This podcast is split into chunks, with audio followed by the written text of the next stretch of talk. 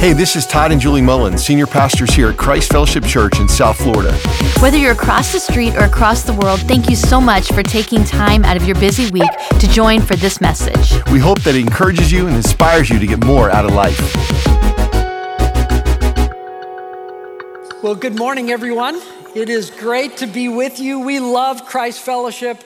Had a long time friendship with Pastor Julie and Todd, and We've grown to love your staff team all across the campuses. And I hope you guys know how blessed you are to have the kind of leaders that you have and that you pray for them.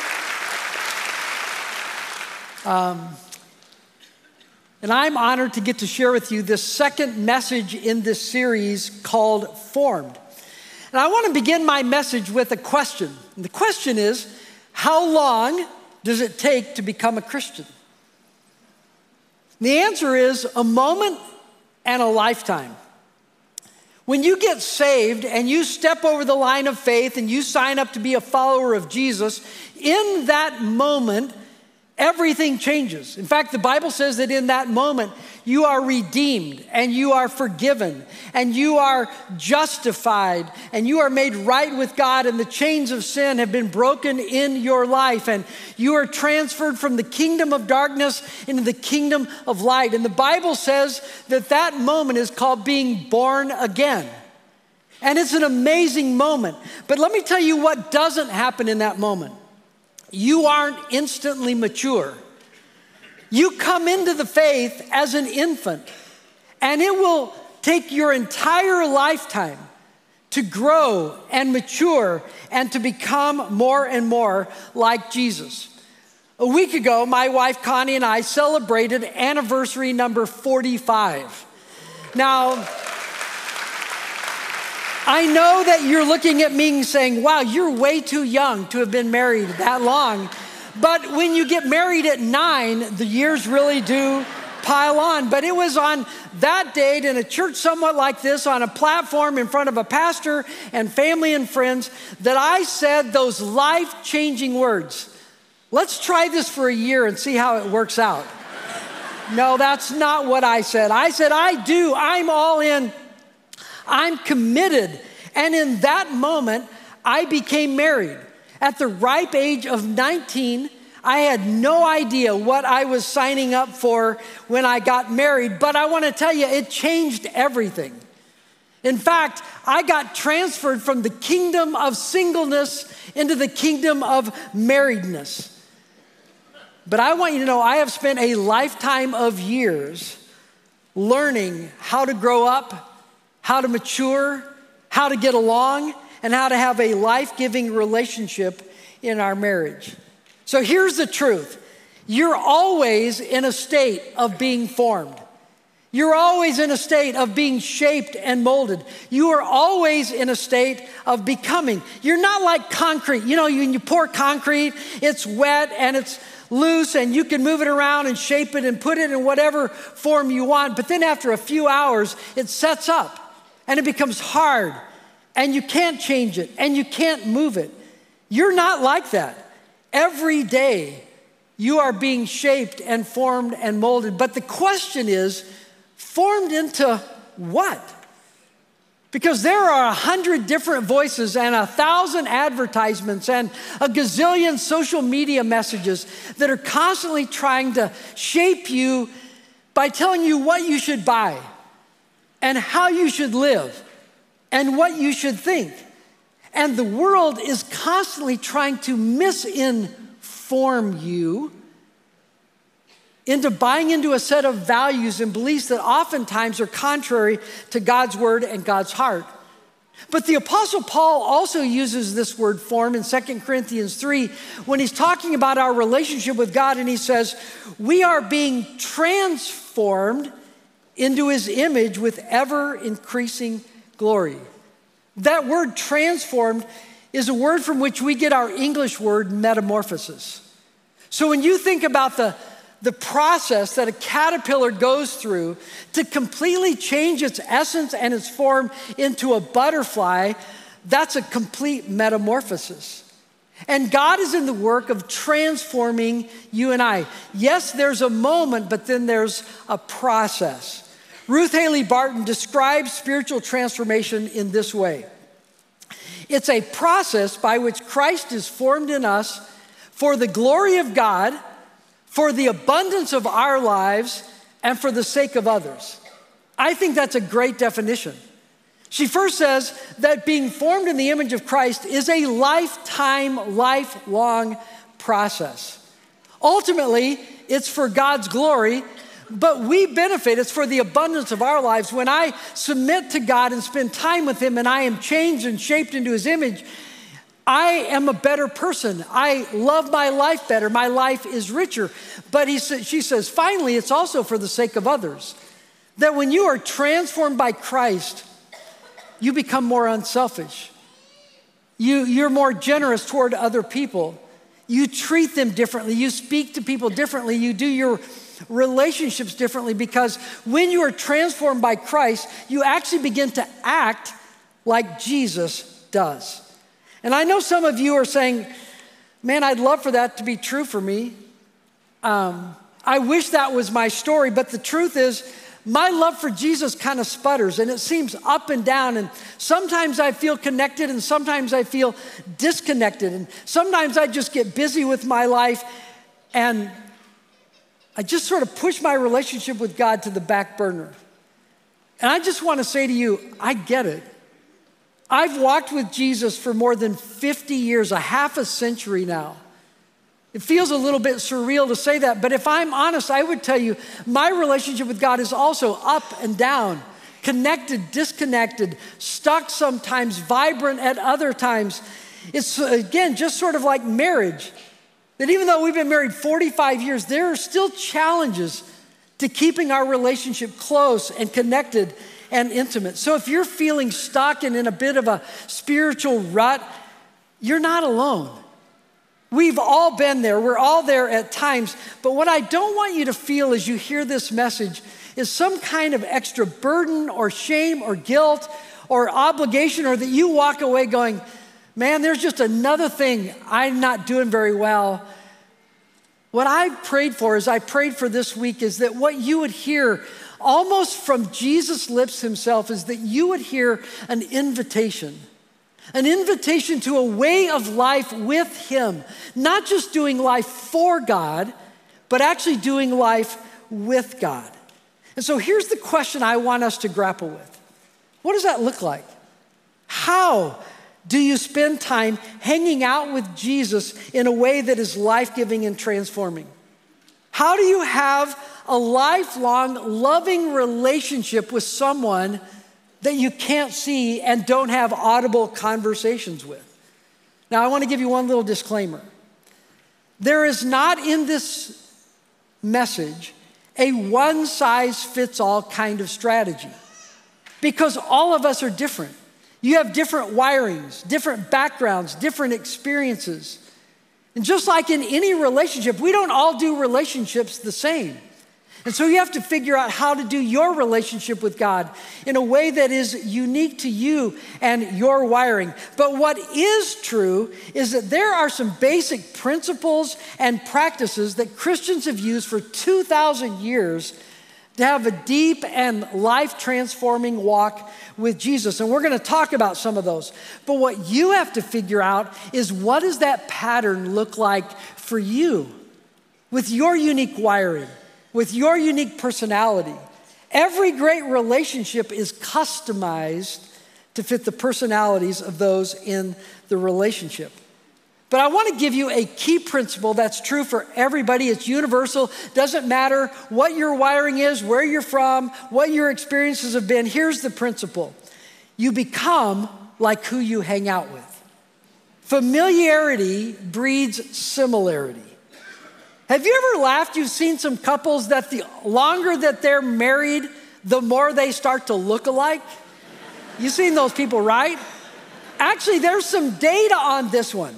So, a guy by the name of Robert Zajonc did a study about this, and he showed people pictures of pairs of people.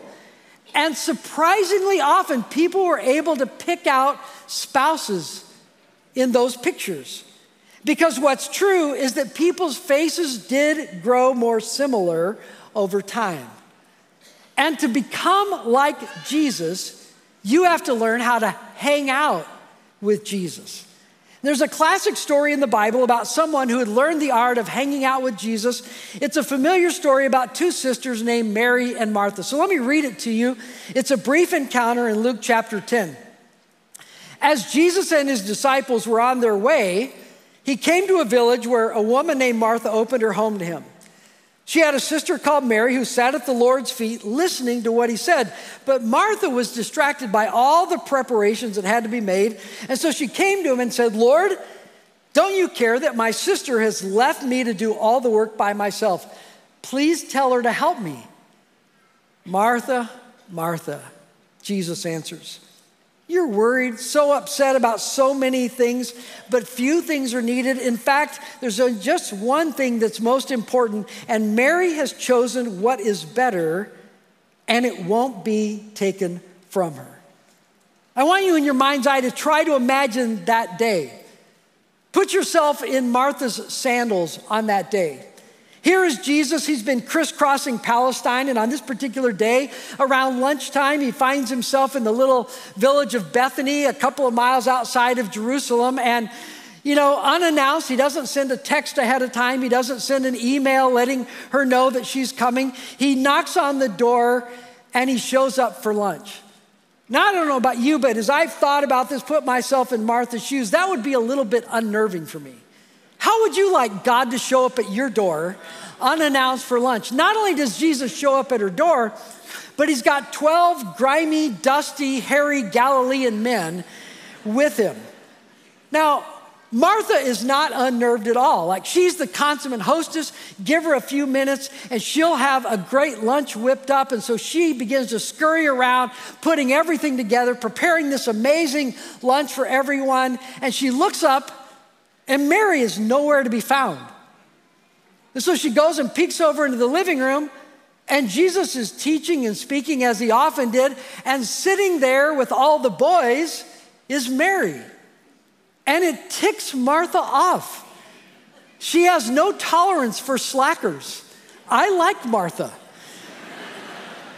and so finally, the irritation just boils to the surface, and she says to Jesus finally, Hey, this isn't right. I'm doing everything all by myself. How about you tell my sister to get up and help me? Now, this is an awkward moment socially. Right? I mean, she totally throws her sister under the bus in front of Jesus and all the disciples. And I love Jesus' response. It's so classic. He just turns to her and says, Martha, you're so uptight. Like you're so worried about the placemats getting out and the hummus being prepared. Like it's okay.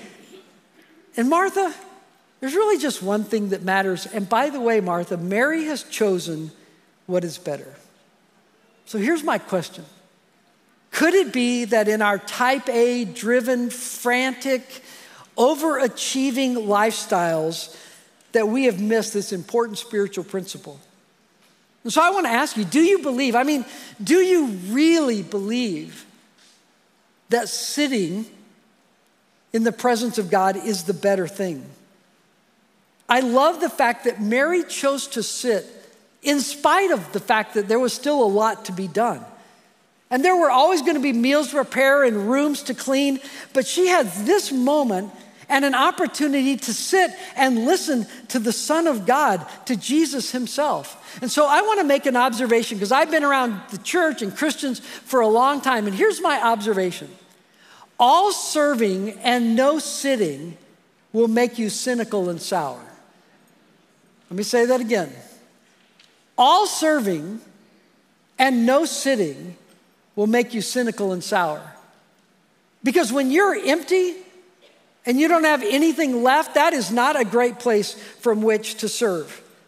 And unless you get really clear about what matters most, what is better, you will always be distracted by the seemingly urgent things in your life. And I know some of you are sitting there thinking, hey, if I had Jesus sitting in the flesh in my living room leading my small group, he would have my full attention.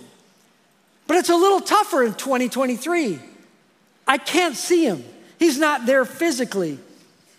I don't have the audible conversation with him that the disciples could have had or that Mary had on that day. But there's an interesting verse where I think Jesus actually speaks to us and it's helpful for us today. John 16, Jesus is about to go back to heaven and he is letting them know that he's not going to be with them much longer. And in John 16, he says, It is actually best for you that I go away. Because if I don't, the advocate won't come. If I do go away, then I will send him to you. Now, if I had been sitting there on that day, you know what I would have thought? Really? Are you kidding me right now? You can't be serious. How could it be better that you would go away? That seems crazy. How could anything be better than having Jesus in the flesh right there with you? But you need to understand that Jesus was limited to being in one place at one time, but when the Holy Spirit comes, he could be with all of us all at once. And when, and when Pentecost comes and the Holy Spirit falls, from that time on, the Holy Spirit will indwell every single believer. So, what I think Jesus would say to us is hey, the Holy Spirit inside of you is actually even better than if Jesus was right beside you.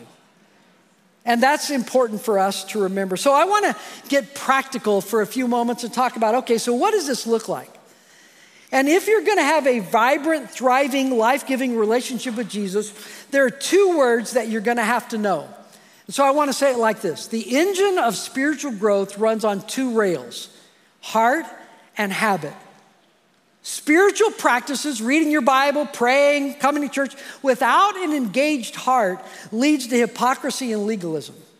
Just think Pharisees. Jesus spoke harsh words to the Pharisees because they checked all the boxes of religious activity, but he would say their hearts were far from God.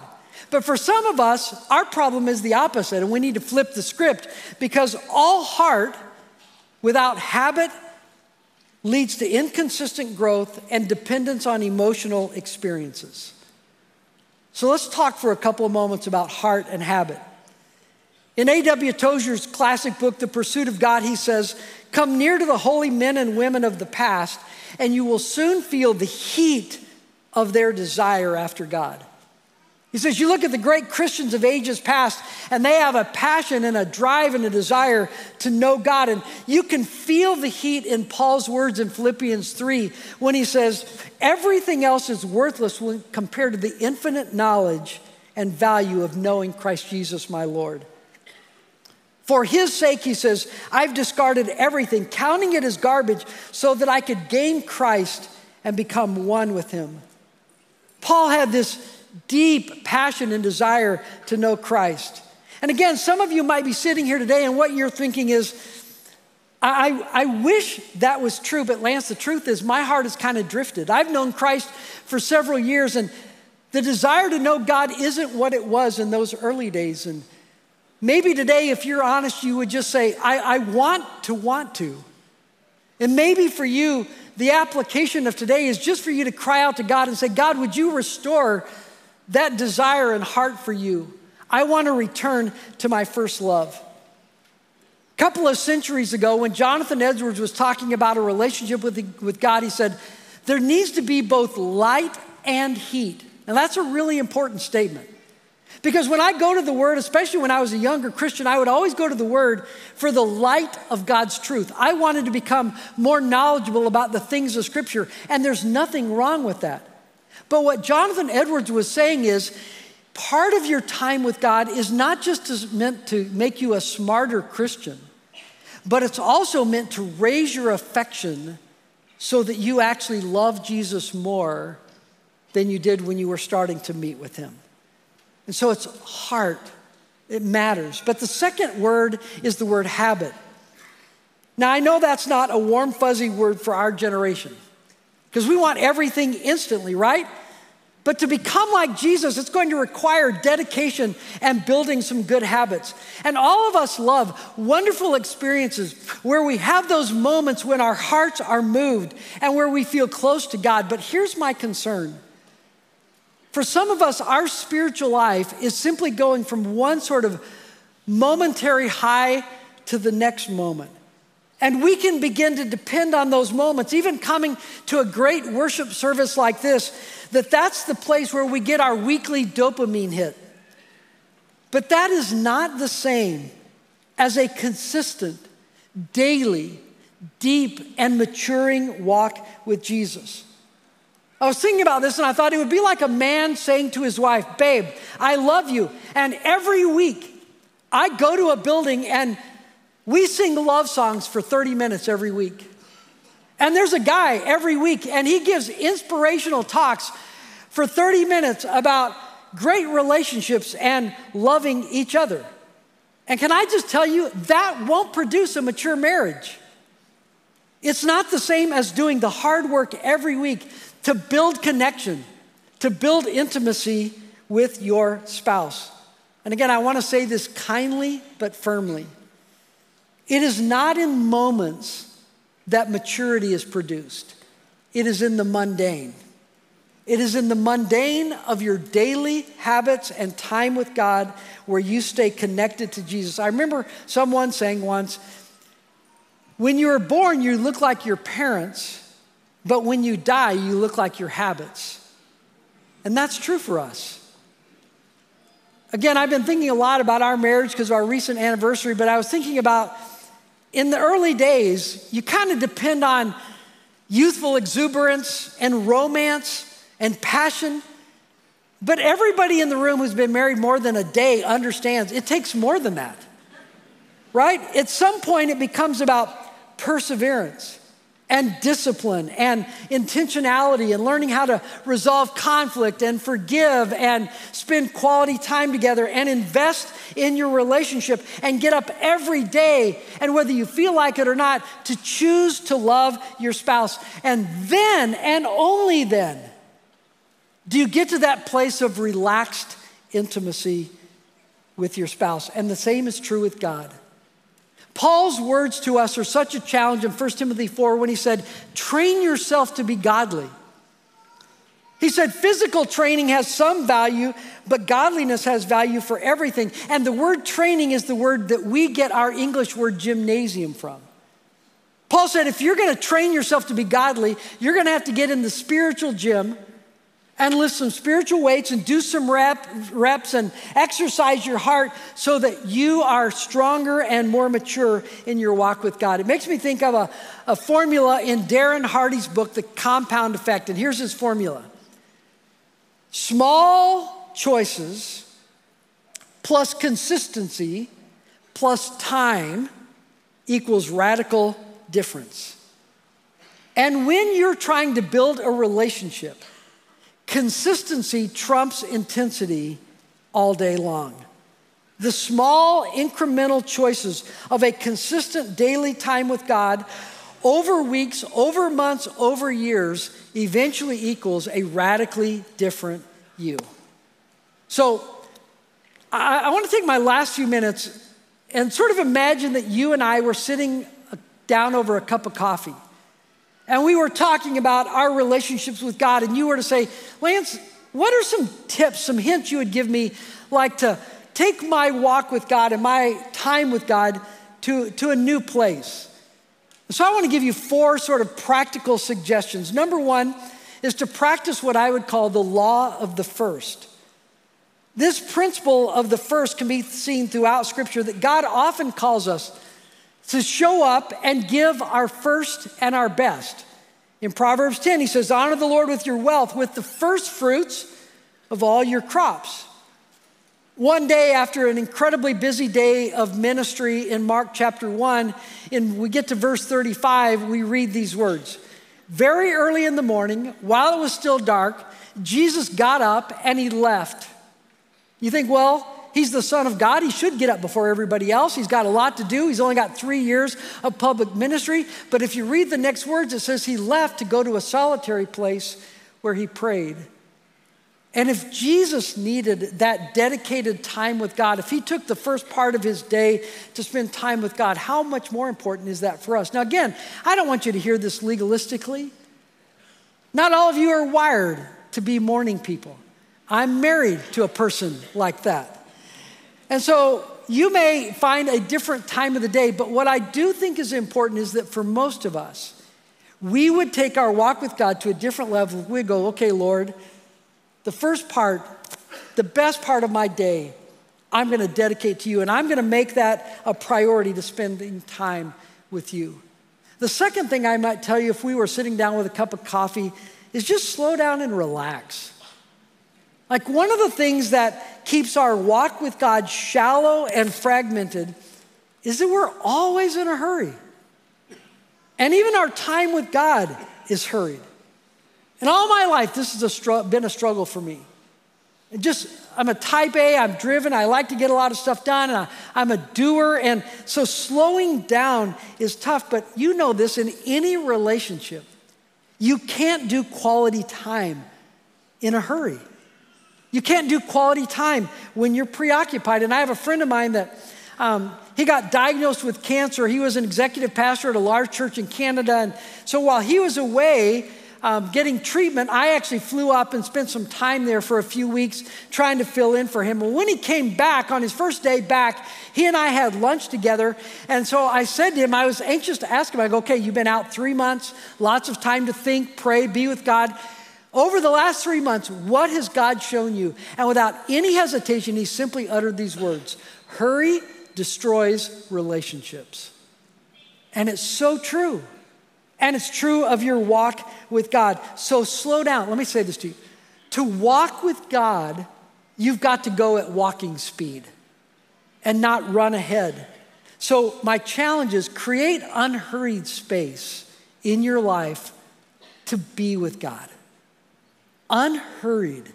That's about the disposition of your heart, and then carve out space Make it a priority.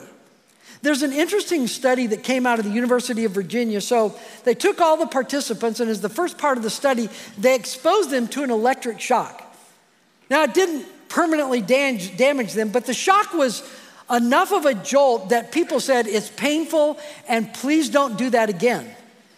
So then they put people in a room, a blank room, nothing on the walls, no paintings, no reading literature, no iPads or phones. The only thing in the room was a table, a chair, and on the middle of the table was that shock button to receive that electrical jolt. Now, people had just been hurt by it and in pain by it. Guess what? A lot of people still chose to push the button rather than to sit, them by, sit there by themselves. It won't surprise you, one fourth of all the women push the button. I'm not going to tell you how many men. Two thirds of the men push the button. In fact, one guy in 15 minutes pushed the shock button 190 times. Now, the moral of that story is not that women are smarter than men. But I want my time with God not to be sort of spiritual fast food that is quickly consumed, but I want to view my time with God as unhurried and relaxed, as an appointment with a friend that I love to be with. And so I've been putting this principle into practice now for many years, and that is when I read the Bible to read for depth, not breadth. It's not about how many verses or chapters I can get through. How many of you in the room have ever tried one of those read through the Bible in a year programs? Yeah, a good number of us. I gotta be honest, I hate those. You know why? Because about the third week in January, I get up and realize I'm 36 chapters behind. and so now I'm reading, you know, 36 chapters of Deuteronomy or something, not because I want to spend time with Jesus, but just because I don't want to be a loser. And so it's really not about how much of the Bible you get through, but how much of the Bible gets through you. And to let your soul soak and marinate in the Word of God. The third thing I would tell you is to read Scripture relationally. These days, when I pick up the Bible, I'm trying not to go to the Bible so much out of a desire for information or even out of a sense of obligation but rather let it be out of a drive for a relationship with Jesus. That this book is not like any other book, it's not just words on a page, but behind this book is a, is a friend and a father. And when I read scripture, he is present. So I brought a little show and tell. So again, we just, I shared with you, we had our anniversary. And now I'm about to blow some of your minds in this room who are younger. There was a day when we didn't have cell phones. And when my wife and I met, we lived 600 miles apart and we were poor college students. By the way, there was also no such thing as unlimited minutes. So you paid for every minute you talked.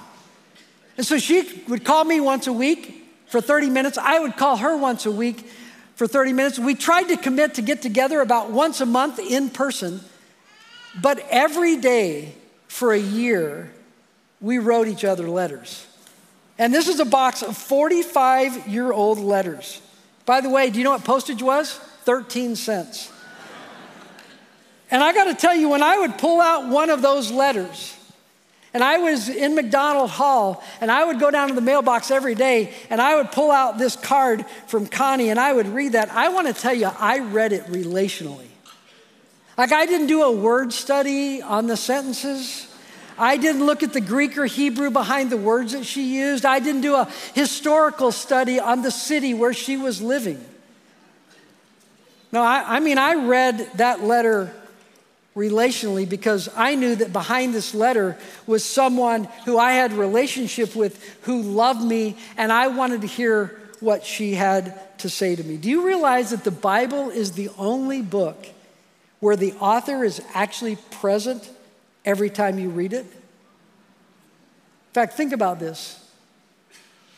Jesus is no less present with you when you have your time with God than he was when he sat physically that day with Mary and the disciples. So read scripture relationally. And then one final thought I would probably give you if we set out for coffee is listen, you've got to minimize distractions. In fact, Luke 10 says that Martha was distracted by everything that had to be done. And we live in a day of continuous partial attention. I read recently that the average American attention span in the last 15 years has gone down from 12 seconds to 8 seconds. That's really depressing for a preacher. In fact, I've lost several of you several times already in the last 30 minutes, right? We have an attraction to distraction. And so, for some of us, if you're going to go deep in your walk with God, you're going to have to put your phone in a different room. You're going to have to decide not to engage your emails and text and look, look at your work account, but you're actually going to give the best and the most present attention that you have to being with Jesus. There's a woman by the name of Simone Weil. She was well known in the country of France as a woman of prayer. She made such an impact on the country that they commissioned a postage stamp in her honor. And on the stamp, they put her most famous saying, and here it is Attention is the only faculty of the soul that gives you access to God. There is a direct correlation between your ability to pay attention and the depth of your walk with God. But here's my problem.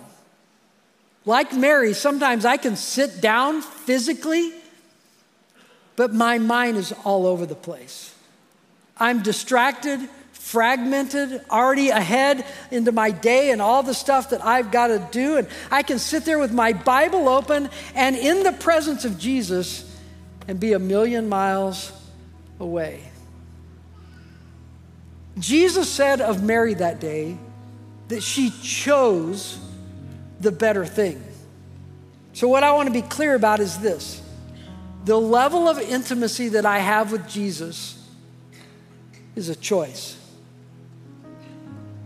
So I want you to think ahead to three years from today. And you walked out of here today and you've made it your priority to consistently hang out with Jesus. Doesn't mean that your relationship has been perfect or you've always felt close, but you've taken the, the challenge to spend daily time with Him. And over three years, your friendship with him is closer. And over three years, um, you've learned how to slow down and actually just be present and be still with him. And you sense that You're not where you want to be, but you're not who you were three years ago, and you're growing, and the fruit of the Spirit is more evident in your life today. I have this document that I track all my projects and stuff I've got going, and at the top of the document, there are these words Always make choices that your future self will thank you for. If you will choose to consistently hanging out with Jesus, your future self will rise up and call you blessed. Would you pray with me? Lord, thank you that you make yourself available to spend time with us, that you desire relationship with us. And Lord, we want to know you and we want to have a deeper walk with you. And so, Lord, give us the courage to begin this week to consistently, little by little, to spend time with you in such a way that our lives are transformed and we bring you glory and our lives get better and we're a blessing to the other people around us. May that be true for every one of us, we pray in Jesus' name. Amen. Thank you again for spending time with us today. If you're looking to take a step in discovering the more that God has in store for you, just text the word podcast to the number 441 441 and select the option that applies to you. And if you enjoyed this message, make sure to subscribe and check out our podcast channel for past episodes. A special thanks to those of you who generously give to all that God is calling us to do together. It's because of you that everything that we do is possible. We'll see you right back here for next week's message.